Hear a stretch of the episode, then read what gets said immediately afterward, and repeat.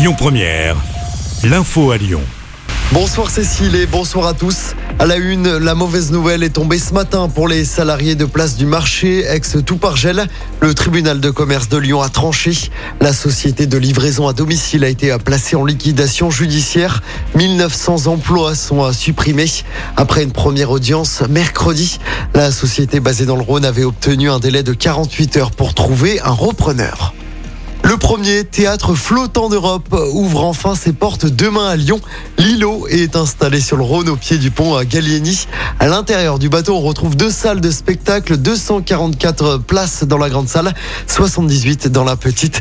Programmation destinée notamment aux enfants. Les travaux auront duré dix mois environ. Lilo ouvre donc ses portes dès demain avec son tout premier spectacle Chandelle. On vous a mis des photos sur notre page Facebook. Dans l'actualité locale, les suites des dégradations dans une église de la métropole de Lyon. Un individu a été interpellé et placé en garde à vue.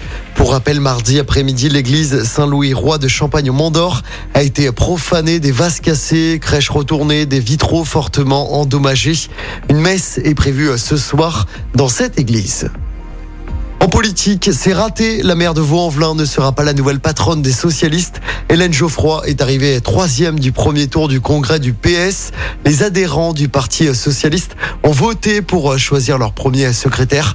C'est Olivier Faure, l'actuel président, qui arrive largement en tête. Il devance Nicolas Mayer-Rossignol. Les deux hommes s'affronteront lors du second tour. Second tour prévu jeudi prochain. Allez, on passe au sport. Du basket à suivre ce soir. Nouveau match d'Euroleague pour l'Asvel. Deux jours après sa défaite contre le Barça, l'Asvel affronte un nouveau club espagnol. Les Villeurbanais reçoivent Valence à l'Astrobal. Coup d'envoi de ce match à vingt heures. Et puis en foot, les joueurs de l'O L joueront sous les yeux de John Textor demain soir. Le propriétaire du club est arrivé hier à Lyon. Il assistera au match contre Strasbourg en Ligue un au Groupama Stadium demain soir. L'O L en grosse difficulté en championnat, englué à la seulement huitième place du classement. Écoutez votre radio Lyon Première en direct sur l'application Lyon Première, lyon première point f r et bien sûr à Lyon sur quatre-vingt-dix virgule deux F M et en D A B plus. Lyon Première.